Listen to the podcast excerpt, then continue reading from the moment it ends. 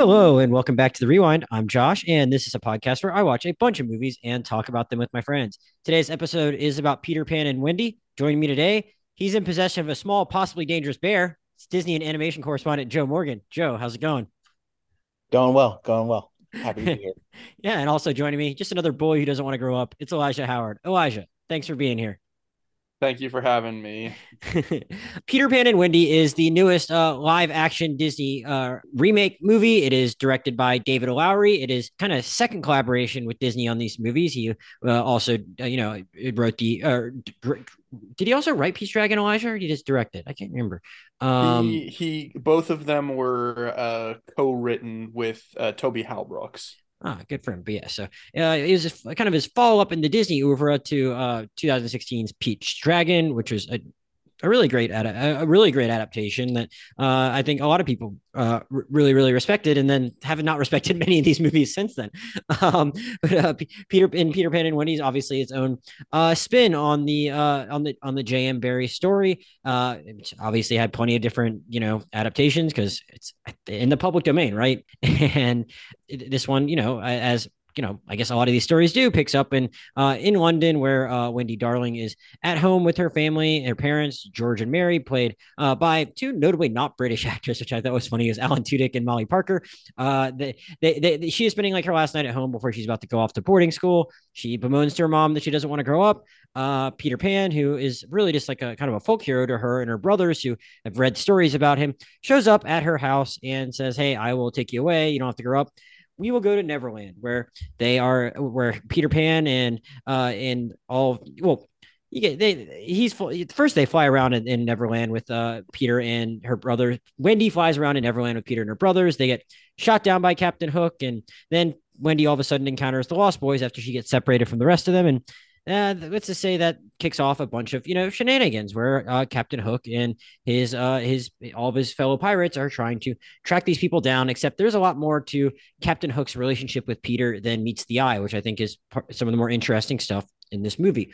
Elijah, I'm going to start with you because I've been talking about these movies with Joe for over 6 years now, dating back to Beauty and the Beast, 2017's Beauty and the Beast. So we've talked about almost every one of these except for Dumbo for some reason. Josh didn't listen to that podcast, but Joe and I've done all of these, so I kind of know where Joe is at on this entire ongoing project by Disney, just to excavate every other possible old movie they can and to put it into some other format. I'm curious, Elijah, I don't even know if you've seen all of these other movies and how you feel about them. Is this something where you are just pretty down on this whole entire effort that Disney has been making over the years, and you're just like, all right, well, I'm going to go see it because I love David Lowery? Or do you think they've had some success in these other movies and you're like, oh, well, maybe this one will just be even better than all the rest because it is my guy, David Lowery, because I know you're a big David Lowery fan.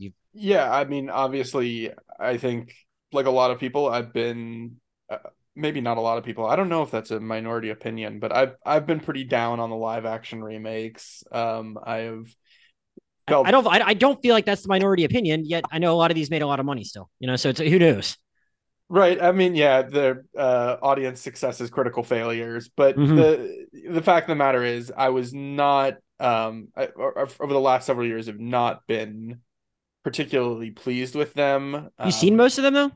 I've seen most of them with a few minor exceptions, but for the most part, and it's what's always been, I mean, that's not a tangent necessarily, but like what's always been interesting to me at least is just how they have managed to fail in so many different ways.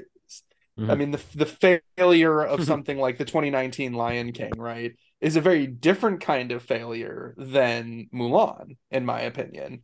There are both movies that have fatal flaws, and they're not.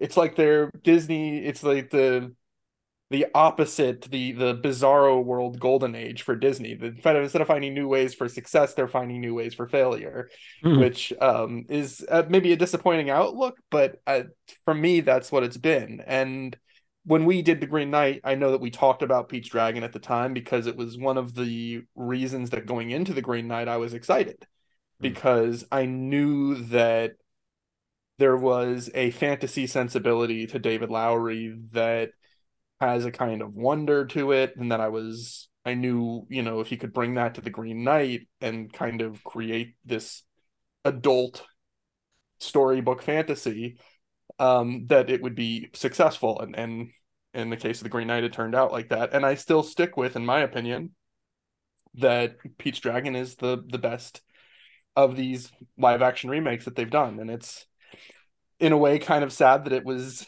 like 8 or 9 years, however long ago it was since then, 8 years ago. Yeah, almost. Yeah. And you know, that whatever formula kind of worked there, they decided not to go back to the well for the most part with these films. But with all that in mind, going into Peter Pan, I was apprehensive, I'll be honest. I mean, David Lowery is my guy. You know, no question there. But the conditions under which everything kind of came together for this had me a little bit skeptical. It just sort of appeared out of nowhere. I know they talked about it at D23, I don't know, 2 years ago or something, but there was like almost nothing about it. And then all of a sudden it's about to come out. It's going to be on Disney Plus only. You know, it didn't, the factors were not lining up, in my opinion, for it to be a success. And then when you pair that with that Peter Pan has been a folly for Western screenwriters for decades, even as recently as Ben Zeitlin, who I don't know, we didn't talk about Wendy on this. I know, I actually never even saw it. But Wendy was very mid. It was very average. And Ben Zeitlin's a director who I have a lot of respect for, and I was concerned that those same pitfalls were going to be something that even my guy David Lowery couldn't necessarily avoid. So I don't know. I was definitely apprehensive, which is not a usual condition for seeing a David Lowery film. But I know you ended up enjoying it though. So like, what did he really get right that you think kind of set it apart from other adaptations? I think what he got right was keying into the thematic material very, very deeply, and not shying away from how kind of dark Peter Pan can be. And that's not to say that it's gritty or cynical or anything like that. In fact, quite the opposite. But it doesn't, I think, a problem that a lot of, did I say Green Knight? Jesus, Peter Pan. A lot of problems that that other Peter Pan adaptations run into. I should close this Green Knight tab, otherwise I'm going to keep saying that. The problem that a lot of Peter Pan adaptations run into is that they don't know how to handle the thematic material, and so either it becomes one note or it gets dragged in a weird direction. I personally felt that the way that the thematic material was handled was kind of the backbone of this film. This is what helped it to succeed, was just being direct with the thematic material, and handling it in a way that felt very mature, but not like adult. It felt like it felt like the kind of film that I would like to show my kids, because it doesn't condescend. It just puts the thematic material out there, and you know, it's there for people to pick up and to interact with the way that they feel they can. So that's interesting that you picked up on that point specifically, because I feel like that's something Joe and I talk a lot about with the Disney and animated stuff, is just like how they strike that balance between appealing to adults and appealing to youngsters. And I think it's interesting. You think that was one area it really excelled. Joe, I've never talked with you about Peter Pan before. As many Disney things as we have discussed, it's just one that's just never really come up till now. I'm curious. Because, you know, I went into this probably pretty differently than it sounds like Elijah did. And I don't know how much other Peter Pan stuff you've seen, but Joe, besides like the original movie, probably more than me. Because I've literally like, and also like, I was pretty ignorant, like going into Pinocchio, and we did that. And then I just went on like a Pinocchio bender. And before we did that podcast with Josh, and I was just like almost sick of the story. And it made me probably like not even enjoy Del Toro's as much as I should have, though I still really like that movie. And here I just kind of went in blind because I'm too busy to have done any more homework. And I literally only watched Peter Pan and Wendy, and before that, I probably literally only watched the 1953 movie, and like probably didn't watch that since I was a little kid. So I went into this kind of blind. So I'm wondering, Joe, like, what's your relationship with the other adaptations, and how did that leave you? Like, whether like either feeling apprehensive or excited about the new one, and how what do you think David Lowery ultimately did? Yeah, so the original Disney Peter Pan, I probably don't have a more love-hate relationship with any Disney movie than that Really? One specifically. I think it's a thing where there's just things about it that are absolutely iconic. Like, you look at the artwork of Mary Blair, and that movie specifically is hugely influential and huge in the history of Disney, of the Walt Disney Company. You look at the character animation on Captain Hook, which is one of the finest things Disney's ever done. And You Can Fly is one of the iconic top 10 Disney songs. And that whole sequence of flying through London is spectacular, beautifully done. That movie is also horribly racist and horribly misogynist. And upon rewatch, I was just like, even though I knew this stuff was coming, it didn't make it any less cringe while watching it. And and also shout out to Nana, who's one of the best Disney dogs, like, bar none. So I kind of looked at this as an opportunity because this adaptation as an opportunity. A, because I love the Pete's Dragon adaptation that David Lowery did. I thought it took what was honestly a pretty mediocre film and like was an adaptation that just absolutely like made the story like worth telling, and really added something to the Disney brand, something that these live action remakes haven't really done. They've more of just been cashing in on the name rather than actually like making groundbreaking movies. So with that in mind, I came into this actually pretty excited. Unfortunately, the Disney Plus release, it made me a little worried because they've put some other stuff on Disney Plus we like though. Yeah. I saw the way they dumped Pinocchio on there with Tom in the movie, and so I got a little nervous about it, but ultimately, like, I really like what David did with this. Like, I don't think it quite reaches the Pete's Dragon heights, but like Elijah was talking about a bit, I really, to borrow like a tired social media phrase, I really think David Lowery understood the assignment on this one. Like, he was really he delved into the very thematic thing that makes Peter Pan work as a story, as made Peter Pan work as a story for years and years and years. And like Pete's Dragon, like, it deals like with very real things, very real loss. Like, I rewatched Pete's Dragon a couple weeks ago, and that movie begins with a horrible automobile accident where, Pete's parents die. And, it just, I think he is such a deft hand at like making films for family audiences without sugarcoating or candy coating or, condescending to kids or anything like that. And so, I actually really enjoyed this. I thought that they paid homage to the 53 film without basically making it glorified cosplay like some of these live action remakes have been, while also kind of telling its own story. And, and other than like one or two cringy, like, we're reversing the bad gender politics of the original, like, I really thought that he did a fine job with this, and I enjoyed watching it. Yeah, I was wondering as I was watching it, because like, I think Pete's Dragon is probably my favorite of them all too, but I'd never seen the original Pete's Dragon when I saw that one. And I'm wondering, like, as I'm watching this, I'm thinking like, well, am I just being like, is it as simple as me just like enjoying the ones that I'm like the least familiar with the most in some ways? Because like, but then I realized like, I don't know if I've really especially enjoyed like any of them all that much. I mean, like, I actually thought, I remember actually thinking Aladdin had some redeeming stuff, but it just was nowhere near as good as it could have been. I just looked back because I'd forgotten we actually did do a podcast on Mulan, but I only gave it 2 stars, and like, the movie honestly is really forgettable for me, so I don't know. And but that was one I wasn't familiar with. So there's really actually no rhyme or reason to it. I just think Pete's Dragon is like legitimately the best out of all of them. And it's not a matter of me just like dissecting the story is harder when I know them the most. That being said, I did know Lion King the most, and that was like the most egregious in my opinion, as far as like not having anything that new or interesting to say. And so here I'm like watching it, I'm like, man, did I just forget this whole thing about like correct me if I'm wrong, because I went back and I tried to read. I didn't have time to watch. The thing about like Captain Hook and Peter Pan being childhood friends, is that a creation for this one? To be fair, the only Peter Pan movie that I really know very well is the original Disney one. Like, I've seen Hook, but I can't remember it very well. There have been other, so like so there's not a similar revelation, at least in that one. Correct me if I'm wrong. No, you're right. So I was like, wow, that's a really cool story choice, and I really appreciate it. I'm like, well, that I don't remember that, but I haven't watched this movie in probably I haven't watched the 53 one in like probably over 20 years. So I don't know if I want to give him like too much credit, but then like I went back and I saw him and I was like, oh wow, that's like a really cool story choice. I'm glad he had the latitude to make it.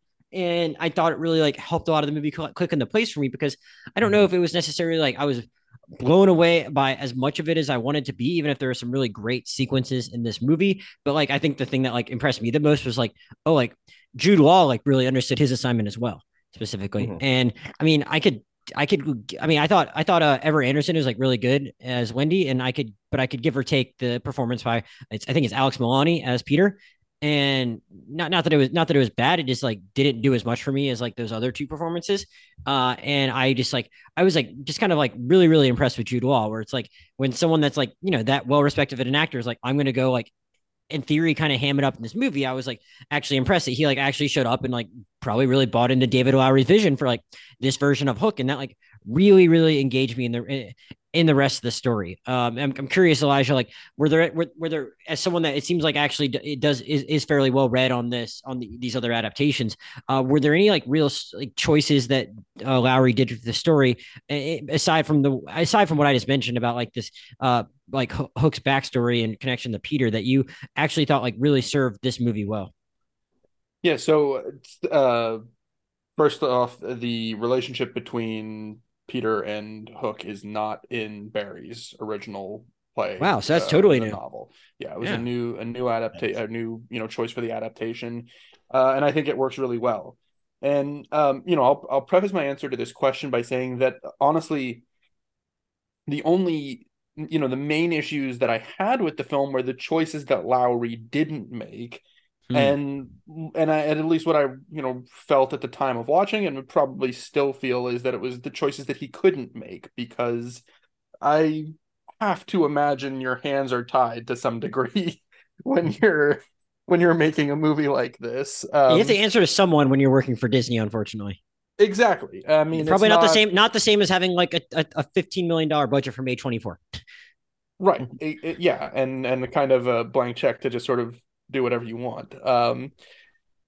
But I would say, even, you know, that there's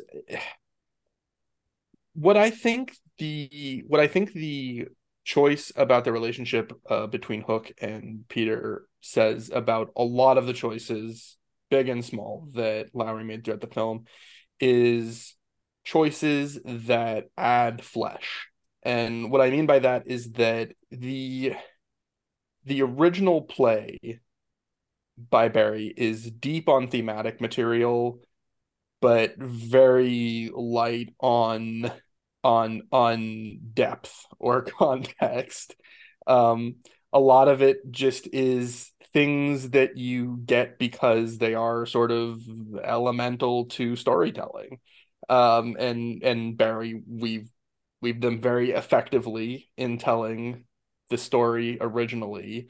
But for example, in the original play, Captain Hook is basically just like an Eton College, Oxford educated bastard. Like, he's not a there's really no character to him. He's a caricature. He's a caricature of an idea of a person.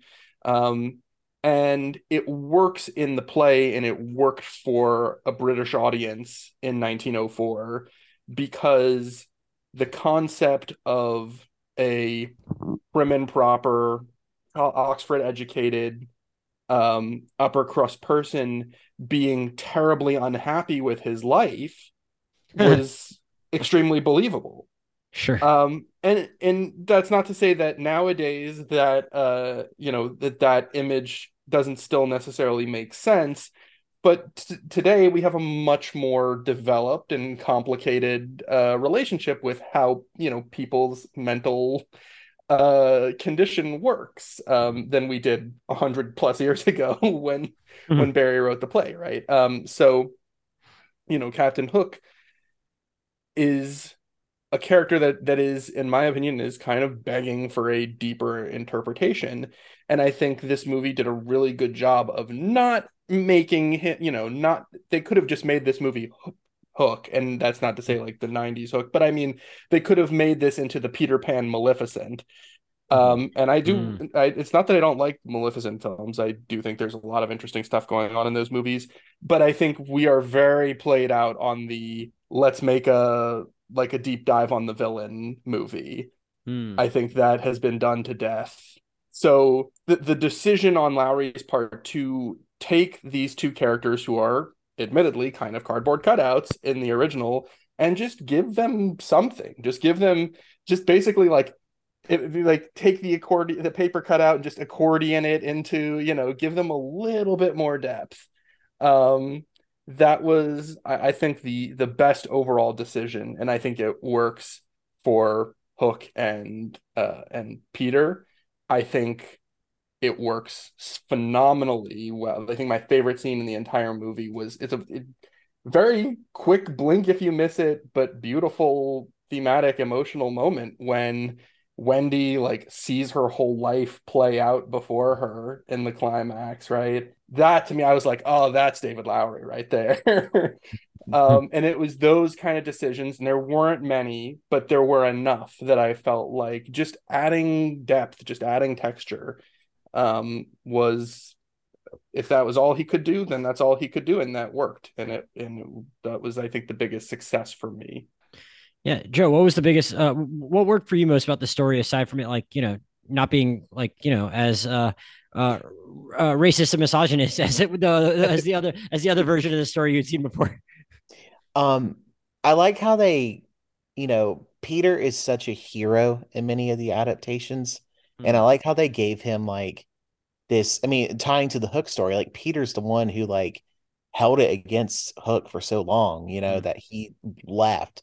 Cut off his hand, like, you know, there's that whole angle where Peter doesn't actually understand Tinkerbell and hasn't really tried to, and seems to be almost like sort of like a friendly tyrant for the Lost Boys in this movie. And I thought that was a really interesting angle they took with the character. And ultimately, like, Peter has that one line where he says something to the effect of like, I'm Peter Pan and I never change ever, because nobody changes in Neverland or whatever. I'm paraphrasing, but I think ultimately they gave him something to do in the movie. Like, they gave his character somewhere to go. And I think it would have been very easy for them just to make Peter your kind of cardboard cutout, like, hero in this one, you know, without kind of giving him anything to play off of. So I really enjoyed that element of it as well. Yeah. He was almost just about just as brief when like Wendy tries to like interrogate him about his past. And mm-hmm. he just won't go there and won't talk about it all. And I guess one thing I had memories of from the first one that like I thought was an interesting choice here. And I thought there were some like really, really impressive visual moments in how David Lowery created Neverland. But like at the same time, like there's not a lot of them having that much fun. I feel like mm-hmm. I remember a little bit more of like them like kind of enjoying Neverland before, like, you know, you got more into the conflict of the movie in the first one. Maybe I'm totally misremembering that, but it's like here, it's like, it's really exhilarating when they get to fly. And then like, there's nothing as fun as that the rest of the movie, or at least where you see them having fun. Even if we might have fun in certain sequences as a moviegoer, that's like, it's like 90 seconds of them like flying through Big Ben, which is cool. And mm-hmm. then flying into Neverland. And like, then that's pretty much it. At the rest of the movie, like there's always like some level of duress surrounding everything. And a lot of it doesn't. And there are times where like, I don't know, I'm not maybe as like cynical as some people have been, like when they've seen, especially in talking about the Little Mermaid previews and overall, like the visuals of some of this stuff. Like I liked some of it visually, but at the same time, other parts of it just didn't necessarily look as like, I don't know, colorful and fun as I would have thought. I guess in my head, I had like a different version of Peter who, again, probably not as like, obviously, like from what I've read, understood and like reading and going back, apparently Peter is not like, I don't know how much of misogyny is coming from him directly, but from what I understand, he's not like super nice to Wendy in a lot of the original, correct? Yeah. And so I was like, but yeah, no, I guess I kind of thought like as, I guess I thought it interesting that like, as I kind of knew like what Peter's deal was there, it's like, okay, maybe he's not going to be like as nasty, but like, he's just like, he is not super, super, like he's not friendly and he's not like creating like the most inviting atmosphere. Like you said, in some ways I think, what was the term you used? You said friendly tyrant to the Lost Boys? Tyrant, yeah. I don't even know if he's like all that friendly. He's like friendly a little bit when he's like inviting Wendy and her brothers into the world, but like, it's not like he's like creating like a fun playground atmosphere. And I thought that was, it just felt notable to me where like you're kind of expecting something like a little more, at least a little more fun to like draw you into the world. And it's like, it almost sent like a larger message to me about like the whole, you know, growing up and what that means part of it, where it's like, hey, maybe like this, it almost said I got like a vibe earlier where it's like, this is not a good thing. These kids not growing up is a good thing. And they need to grow up, or they don't need to have such a myopic view of things. And like, that was where like, I kind of took it from the beginning. I was like, wow, this seems like it's like setting a more serious tone with this version of Peter Pan that is like one, like this flawed and not even creating that fun of a place that seems like I want to hang out. I don't know if that, if my read on that was correct, given everything that was going in, but like, I don't know. Elijah, did it seem like it was like a more dour hang for you for parts of the time in Neverland than you expected? Yeah, because I think I expected maybe something closer to the sort of, sunshine and flowers perception of Neverland from like the 1950s film, which is to say not really on keel with what I think Neverland was sort of originally intended to be. And it's always hard, when there's a piece of, when you're talking about adaptations on top of adaptations of a piece of media that's 100 years old.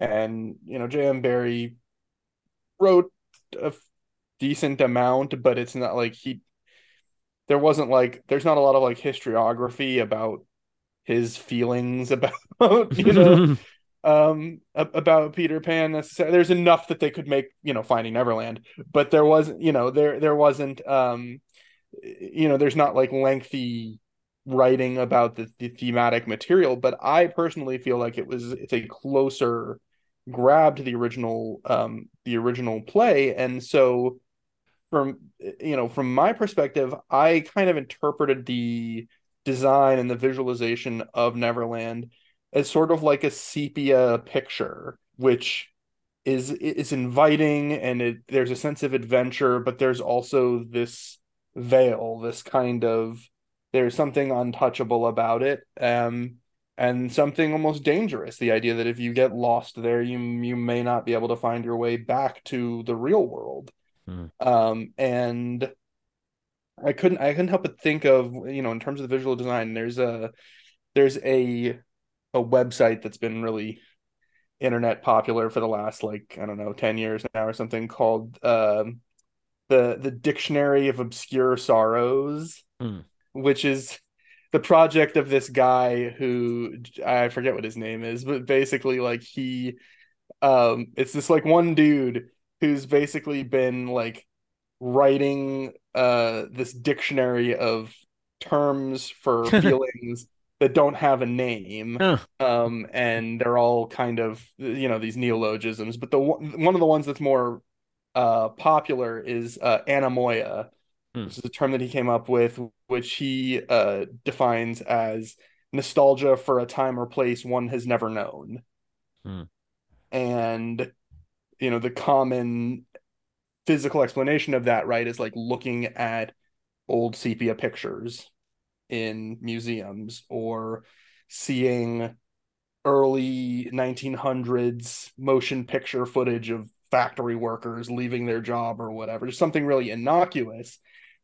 And the feeling of being it would be amazing to be there, but knowing that you can't, and that you can't ever really know anything about that place beyond what you see.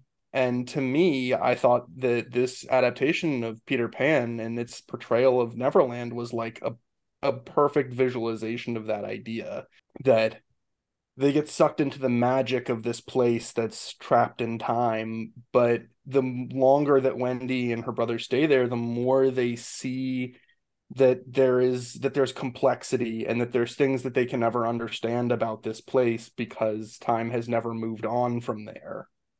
That it's a moment frozen in time. And so I felt like the visuals, while maybe not quite as, fireworks as the original film, I felt like they fit that understanding pretty well. No, yeah, you explained it better than I could have. It was just as I was watching, I was like, this feels like the drab shit that people complain about all the time, but it's not bothering me as I'm watching it. It felt like it served the story in a certain way. Joe, were you expecting something more colorful, or and even if so, did you kind of like the way they went with this color palette? Yeah, I did. I guess it's, perhaps deserved, but I think it's become almost popular to sort of dunk on the way these things look, because you know, especially after The Lion King, which was just, the realism was just so uninspiring. I think it's, you know, people are just almost like a little too eager to pile on to these things. But like, I appreciate what they did with this, because there's a version of this where they kind of go in the Alice in Wonderland Maleficent direction, where they kind of really do like a full CGI fest with Neverland and stuff. And we do get that one shot with the mermaids, but I appreciated like the restraint that we got it. And then we moved on. Right. Like, we didn't kind of, you know, I was like, if you guys focus too much on that stuff, people are going to compare it too much to Avatar. You got to like just back away right now. Yeah. So ultimately I was happy with it. Of course, when they were first flying up, I was like, oh, like they're headed to Octo from The Last Jedi. Right. Yeah, ultimately I really like what Elijah said about it all. And I didn't think it was, I don't, you know, I mean, when those first images were released, I felt like the online chatter was just like, this movie's so dark, like what is it so dark? And then like as I watched it, like nothing fell out of place or too dark, in my opinion, at least. So yeah, well, Joe, I kind of dwelled on Jude Law a little bit, but were there any performances, whether it be that one or any of the others, that you were particularly impressed with and like the direction they took the characters in? You know, I think Jude Law was a standout for me. Not that anybody that was necessarily bad per se. I just, you know, I thought Wendy did a nice job. I forget the Ever Anderson. Yes, thank you. No one stood out to me too much, but I don't know necessarily there were opportunities for people to shine like a lot, because you know it was a relatively quick run time for these things coming in at an hour 46. I will say, like, I kind of wish Peter at times could have been allowed to have a little more fun. You know, I feel like sometimes, like, even though with that's what I was saying, like I was kind of expecting that, but like he was pretty serious. And then the other thing too is Smee is such a delightful character in the I forgot to shout out Jim Gaffigan. Yeah, and like I didn't even realize it was Jim Gaffigan until I IMDb'd the and I kind of wish they would have let him play a little bit more too, given his whole nature, because they do give him some funny lines, but you know, they're not quite and like I'm not faulting any particular person here. I just wonder if like they could have had a little more fun with some of the things, you know, they said, because there are moments in the line I was like, oh, like that's like kind of a funny, well-written line, but it didn't quite hit me the way that I wanted it to or needed it to in those moments. Yeah, I got you. I mean, Elijah, I'm often like, I probably spend too much time on it oftentimes when we have movies where like involve kids, and I dwell on the kid actors because it always stands out to me when like any of them are particularly bad. And even if I like was criticizing Alex Mullaney's performance a little bit, I didn't necessarily think it was bad. And I thought Ever Anderson is like really good. What did you think about like just how Lowry did in like casting this? Because yeah, I guess he really probably hadn't had to deal with kid actors since doing Pete's Dragon. Yeah, and right, the difference too with Pete's Dragon is like it's a much tighter cast of children. That's it's you really only have Oakes Fegley and Una Lawrence, right? Like that's, and everybody else is adults, and it's a lot easier to kind of control a set when it's only two kids. This one is primarily kids. I think he did a really good job. I think again there's maybe a degree of which you see some of the choices he made with picking actors who, are really cross a lot of boundaries that the original film had trouble with. And I wish that maybe there was more of a chance for them. But it's an ensemble. And again, it's, you know, it's kind of these decisions. It's one of the decision that it's maybe one that you could see that he wanted to maybe push a little bit further with, but couldn't.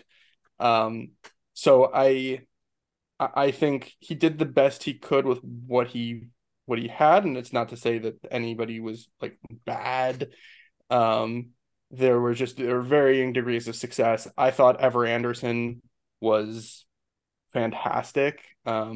She clearly inherited her mom's capacity for like acting with her face, Yeah, so she's the daughter. She's the daughter of Mila Jovovich, right? And right. Yes. Paul W.S. Anderson, who are behind the Resident Evil movies, most notably, correct? So that's right. Yeah. And her mom is an actress that I have.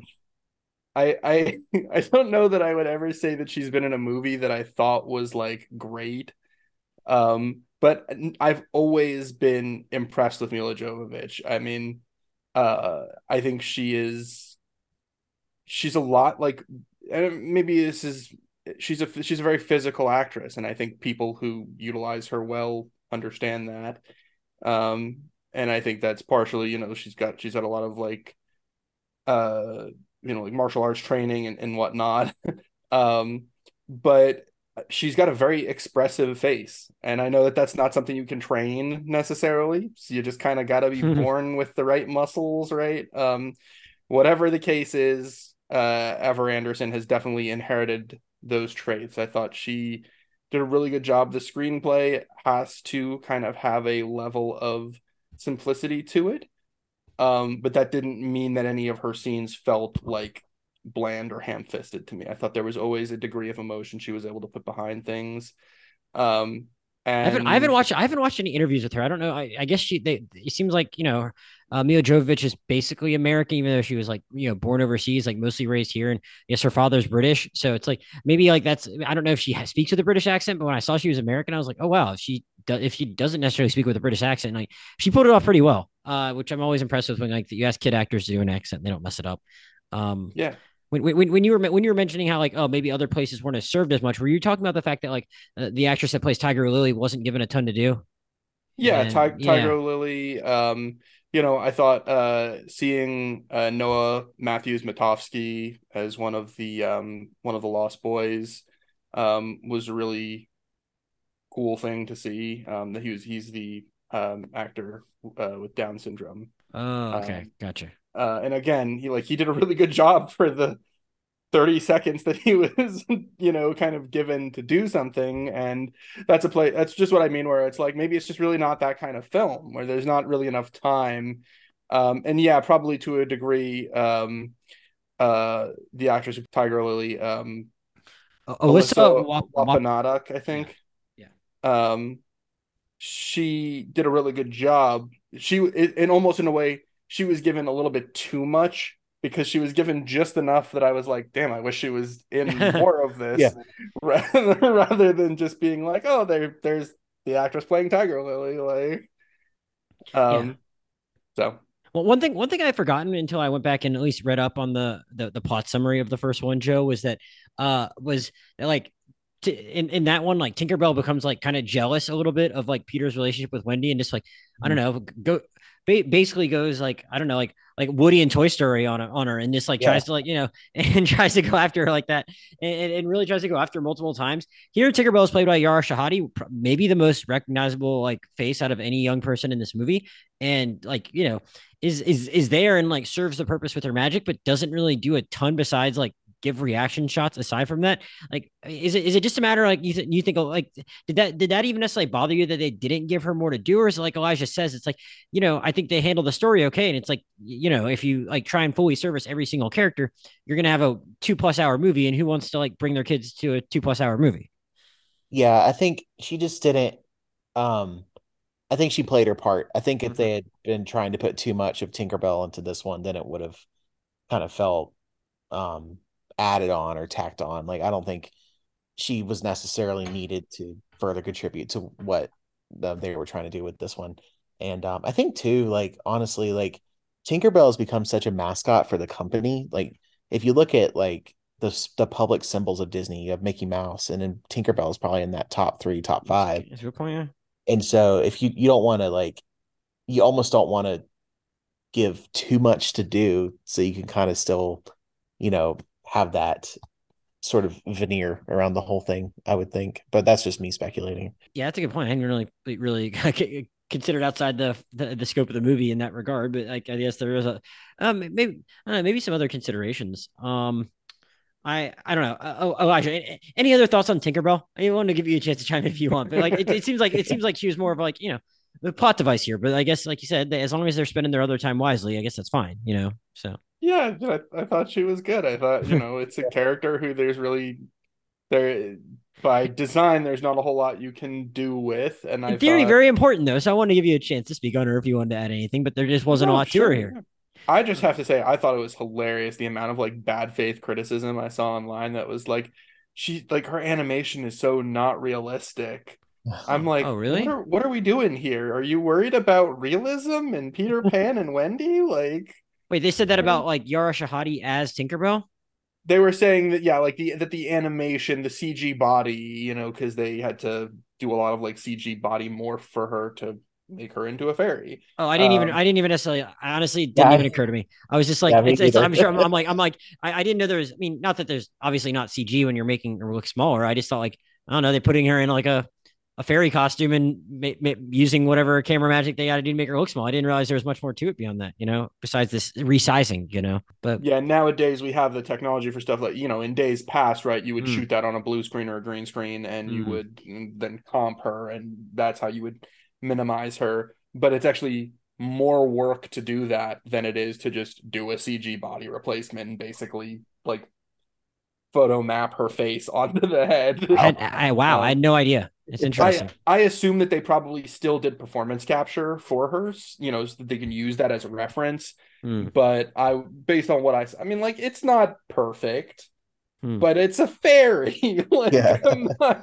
Yeah, I know. I gotcha. Yeah, it's like, and if anything, like just to speak to that criticism, it's like I think the issue people have with these movies is that they're trying to go too realistic with some of this stuff. You know, it's like let's just have some like whimsy. Like let's try to like approximate some of the magic of the animation of some of this stuff. You know what I mean? Like, yeah, definitely. Elijah, we didn't talk that much yet about like the action in this movie either, and that's one thing I was like actually pretty impressed by, and I think it kind of stands out. Like when we're talking about like it's funny we're talking about the CG and stuff like that, but I think you know they actually kept it pretty grounded with a lot of the action, and it felt. I mean, I guess it's funny, like not everything has to be realistic, but it just kind of stands out in comparison to like other kinds of movies of this that involve like, you know, fights on ships and stuff. It's like people are just like kind of fighting normally. And then I think I think in a way it really worked for me in that like you're kind of steeped in that. And it makes something like, you know, Wendy walking the plank and what ensues after that, like, you know, or I guess that's actually kind of before the fight really gets going. But I mean, I suppose like, my point is like when you have like the thing with like Wendy walking the plank and then actually being able to utilize the magic and then what happens to the ship eventually, like stuff like that almost pops a little more when like the fighting just feels a little more grounded. And I'm wondering like if you had any feelings on the action in this movie and just how they did have that against the backdrop of something like whatever happens on the ship at the end or even like the massive CGI crocodile. Like how do you think they struck that balance with the action specifically with, you know, practical and practical effects, regular fights versus like, hey, we're going to like take it up a notch here with like what we do have in this budget. Yeah, I mean, I would say I know I'm not the fight correspondent, right? That's Daniel. That's you get Daniel for. I think for me, what maybe made it work the best was that it wasn't not the best, but that it was the way that it worked for me was that it wasn't really treated very different from anything else in the film. And there's a way that Lowry, you know, kind of has of blocking action, and I don't just mean like combat action. I just mean like action on the screen in general. He's a big fan of like wide angle, you know, large compositions, you know, kind of ensemble shots, things like that. I mean, not ensemble shots, not really not the best way to describe, you know, place setting shots. You get a lot of these kind of wide, low angle compositions of places. And I think by sort of treating everything in the movie with that same kind of directorial vision, I think really works. I think it makes everything seem sort of like larger than life in a way, even when it's not necessarily any more crazy than anything else happening. I think the decision to kind of specifically with the low angle shots, I was a fan of. I want to make sure I'm using the right phrase for that. Low angle shot. Yeah, they weren't extreme low angles, but they were low angles. I think emphasize the perspective of a child. A low angle is when you have the camera kind of lower to the ground, pointed up. And there weren't like, we're not talking about like Tarantino trunk shot kind of low angle shot, but there's several shots that build that come directly, or that where the action kind of directly comes out of that perspective.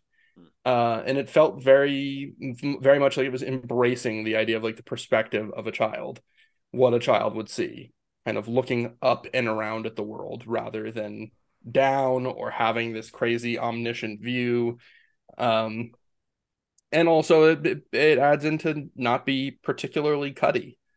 Lisa Churgan, who did the editing, she's this is sort of her thing. I mean, she did I think she was nominated for an Academy Award for Cider House Rules. That's how long she's been in the industry. But that's what I mean of like she's an editor who, in my opinion, is known for a sense of control. And I think that really helps with action, where it's easy to get carried away.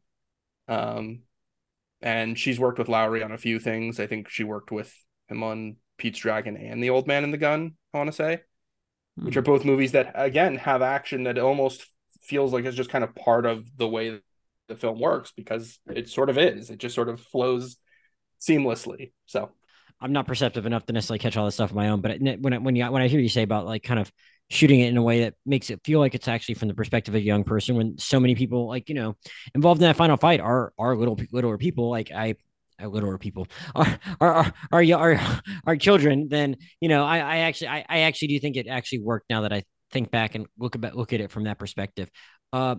Joe, did you have any other? Did you have anything you really particularly enjoyed from that last act? Any of the visual flourishes, any of the action sequences, anything that we didn't already touch on that you kind of wanted to highlight? Because I don't really have a lot to add myself, other than like, oh, it's really cool what they did to that ship. Or I enjoyed seeing like Wendy actually get the powers. I'm wondering if you had any other details you picked up on that you particularly enjoyed.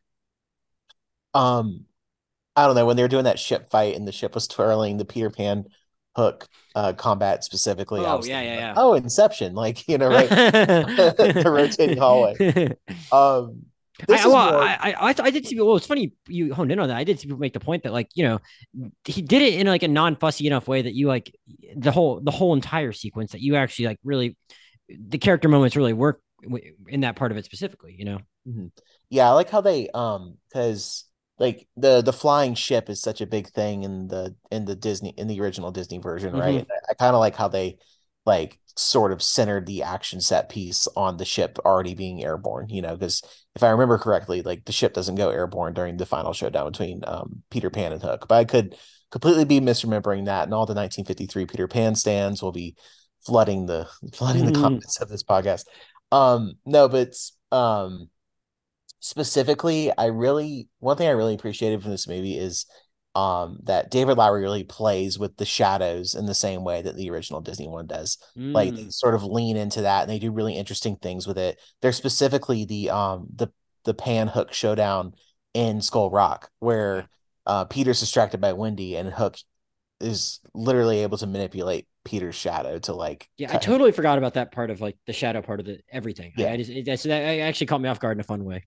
Mm-hmm. So I really, really appreciated that aspect of it. And then I kind of wish maybe I'm forgetting because it's been a few days since I've seen it, but I kind of wish we had gotten like one more bit with the crocodile, like at the end, at least in some way, because it's just such a big part of the original and it's so well done. But he could have come in and rescued Hook in the water or something. They could have made nice. That would have been a fun twist, right? Or when Peter came back for him, right? Peter could have rescued him from the clutches of the crocodile or something. But like all that said, I did appreciate we got the homage shot too of Hook standing on the alligator on the crocodile's open jaws, and they don't make too much of a thing about it, either. So Like, it's just, it's a moment that happens and then we move on. So, yeah, I appreciated those little nods, and they didn't go too much of, hey, look at this thing we did. We were recreating the thing. Like, they didn't really, it was homages without being too, like, without resorting to mimicry. I feel you on that, even though, like, again, as I've already said, I don't remember most of the earlier movies that well, but like, how can you not remember Hook on the Crocodile, and it's like, right. But they did it in a way that just felt like, fun. Nice. That's cool. They did that. I wasn't bothered by it or anything like that. Yeah. Elijah, I read your Letterboxd review. I know you really like the score. I don't know if you have much to add on that, but like, were there certain ways in which you actually thought it like really kind of served the story well in a surprising way? No, not particularly. Yeah. I mean, there were just some parts that kind of slapped. Like, it was like, I don't know necessarily what I would expect if anything else from Daniel Hart. The guy is one of the best working composers, in my opinion. I think the score for The Green Knight is one of the best scores of the last of the 21st century. I think we've done a good job of not spoiling The Green Knight, but like getting Joe sufficiently more motivated to like watch his sketchy DVD that he bought, or his old Blu-ray that he bought. That's yeah. I mean, and to be clear, the score for this movie is entirely different from The Green Knight score, and which is entirely different from the score for A Ghost Story, which Daniel Hart also did. Mm-hmm. I think a lot of the stuff in this film, maybe not intentionally, felt in a way kind of like an audition for future Harry Potter work. And I think Daniel Hart was kind of like channeling his inner John Williams for most of this movie. I saw you and Haley both make that Harry Potter comment in your Letterboxd reviews. Is that a thing that's been rumored, or are you just like thinking that it's just like ringing like that too much to you to like not be a thing? Oh, well, I mean, I don't think David Lowery is in any way attached to Harry Potter, but they have Warner Bros. Confirmed that they are planning to move forward with like a Wizarding World TV show. I think there's some kind of I saw that. I saw the reports that still didn't necessarily sure. I was just like, you and Haley both made comments about it. I was like, wait, they haven't been in talks with them, have they? Because I sure hope not. Yeah, no, me personally, I hope not. Yes. But at the same time, like, at this point, I'm not like, I'm not sure I would necessarily trust. Who are you to tell David Lowery what to do? Right, exactly. Yeah, that too. So, and also, it's like, he might get paid enough from doing like 2 more Disney things and a TV show about Harry Potter that, like, he could fund his own Green Knight at that point. So, let him get his bag. Joe, anything else about Peter Pan and Wendy we haven't already talked about that you want to touch on before you wrap up? I don't even hold it against the movie, but just I would have loved like an actual like sung version of "You Can Fly," because I mentioned at the top of the podcast, I do think it's like an all-timer of a Disney song, and like they did play the score like during the flight through London, so like I'm not faulting anybody. I'm just like all right, like I wanted to hear it, but that's just me like at a Rolling Stone show like screaming for the hits, right, when I may not necessarily need to hear them or anything. So. Are the songs that is the song that the pirates sing? At what point were they doing that? Is that original, or is that from the original, or is that original for this movie, or is that from the original movie? I think it's original for this movie. I feel bad because I don't even actually remember the name of it, but it was actually really catchy. And then the lullaby was nice too, I thought. I thought that was a good thing. Good, but yeah, it's like you made the comment that it was like hour 46, but like all these Disney Plus movies have like 12 minutes of credits. Like this wasn't that much more than 90 minutes, which I respect, but like but like at the same time, it's like, oh yeah, maybe you could like give Tiger Lily like like more than a handful of lines, or get a song in there for Joe, and who's a dad that needs more songs to play for his kids. Once they're old enough to like make them listen to him all the time, they need to be good, and they need to he just needs more options like that. Where was my Arcade Fire cover of Baby Mine? That's what I Elijah, anything else about Peter Pan and Wendy that you wanted to shout out before we wrapped it up? I think we've covered all of it except one last guy, Alan Tudyk, showing up for a little thankless little cameo. I mean, it's which, why couldn't he have at least played dress up with his kids while they're doing the Peter Pan stuff, so he can be like Steve the Pirate again from Dodgeball? You know, like why not? Yeah, like, would that have been too much to ask David Lowery? Just a Dodgeball reference in Peter Pan and Wendy. Yeah, I think he's a criminally underappreciated actor in general. He has an insane amount of range. The guy was in freaking iRobot as Sonny, and in 3:10 to Yuma, and then also in, you know, comedy stuff like A Knight's Tale, which I shouted out the last time I was on here, and I still don't know if you've watched yet. But no, I have not watched it yet. But like, I think I remember. Or Tucker and Dale versus Evil, like, and he plays Hey the Chicken in Moana. Amongst many other voice roles for Disney animation, but anyway. There you go. Yeah, I do not have a ton to add myself that we didn't already talk about. Just that, like, you know, again, I actually don't know that we talked broadly about what Jude Law did, but like I don't think we talked specifically about that scene where he where he does kind of like bare his soul to Wendy. And I just think it's really, really interesting that they like, and I really appreciate like David Lowery deciding to go there and to like generally like just like go make Hook like possibly even more sympathetic than Peter. It's an interesting choice, and I think it's a bold choice, and I just like really respect it. It gave the movie a very different kind of feel from honestly most of the other ones of these movies, where it's like, you know, they're so faithful that it's like you're not really getting anything new with any of the villains, you know, and I appreciate that, even if it's like, you know, and like you guys already said, like they deal with some serious stuff and go to some dark places, but I know, and even if I didn't think it was like a cool, fun hang, I never like questioned for a minute that you could just like show a kid this movie either. So I just think I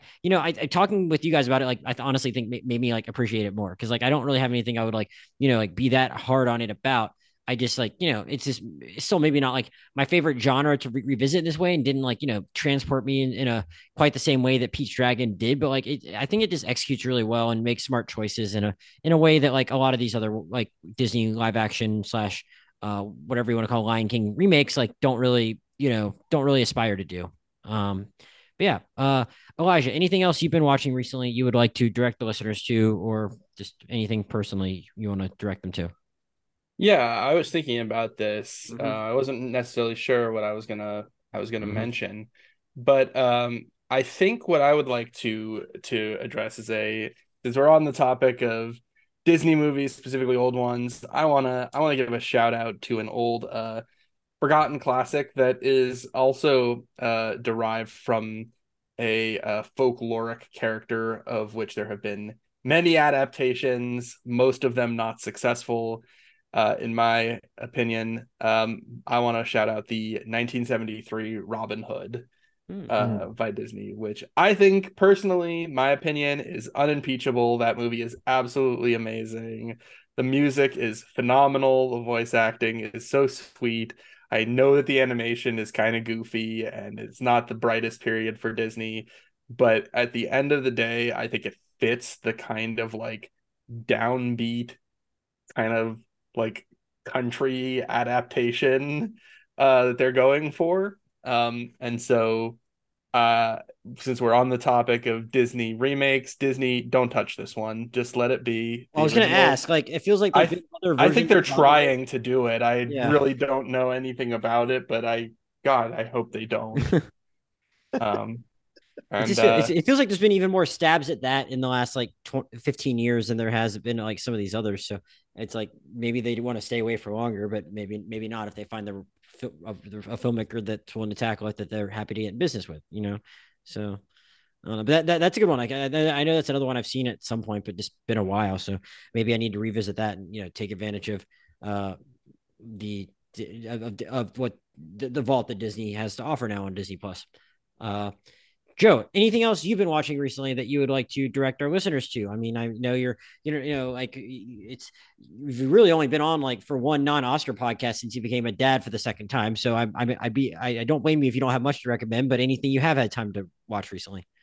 Well, as I scroll through my letterbox here, I'll just go ahead and mention real quick. When Elijah was talking about Robin Hood, the possibility of a live action remake, I couldn't help but think of what Jon Favreau's photorealistic version of Robin oh God, looked like.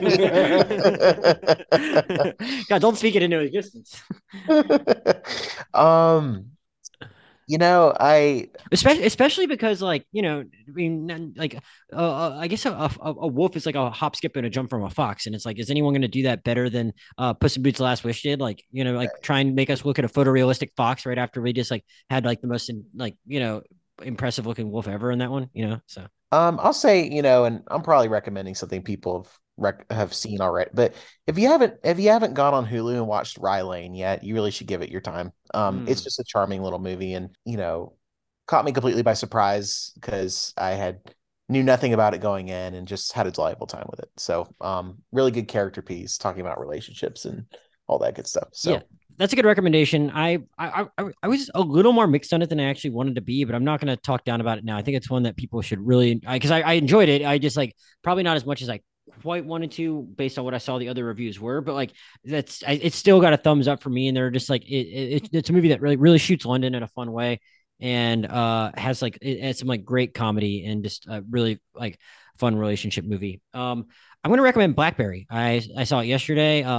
As I was telling Joe and Elijah before, I honestly was like almost in a more, you know, it's funny too. I told Elijah and Joe, it was my first time at an AMC since my AMC closed, and I drove like 30 something miles south. And like the first employee I saw when I walked into the AMC was like someone that worked at the West Palm one. And I'm like, why did you transfer to a movie theater like 30 miles south? But it's nice to see a friendly face. That was very strange. But like, no, BlackBerry was like a lot of fun, and you know, it's interesting in that like, oh, there's like a lot of movies that have been, you know, about failed tech startups and TV shows and movies about failed tech startups in the last several years and like recent years. And I mean, it's like for everyone not to be cynical about one and have it be as widely acclaimed as this movie has been, starring, you know, Glenn Howerton and Jay Baruchel is like the two founders of the, you know, the iconic smartphone brand. Just very inspired casting choice. Glenn Howerton completely brings it, and just like a great movie about like, you know, the rise and fall of a company and what it means to like, you know, whether or not you can just keep that fun startup tech culture, but still like actually be successful, and what the consequences of that look like when you actually do maybe have to make that pivot towards profitability, when a company might have a fun ethos at its center, but like, you know, can things stay fun? And I think it's interesting the way the movie looks at that while still like honestly, or while still having to like honor this true story for the most part and keep it pretty true to life. So yeah. Joe, you mentioned your letterbox. I mean, I don't pressure you to write there because you write for a living, though. I mean, if people do want to follow it and see you possibly get more into it, where can they do that? Oh yeah. So Letterboxd, I am the letter J Parker Morgan. Yeah, I tend just merely log, but when I do write a review, I try to make it briefly entertaining. So yes, Elijah, it's Mr. Smith Goes to FL on Letterboxd, correct? Yes, the number 2. Yes. Oh, 2. Right. Correct. As usual, I'm Josh Chernovoy, JOSHJURNOVOY, both Letterboxd and Twitter. Podcast emails, reonmoviepod@gmail.com. Podcast podcast Twitter's @reonmoviepod. I want to thank Joe and Elijah for joining me, and thank all of you for listening. We will see you next time.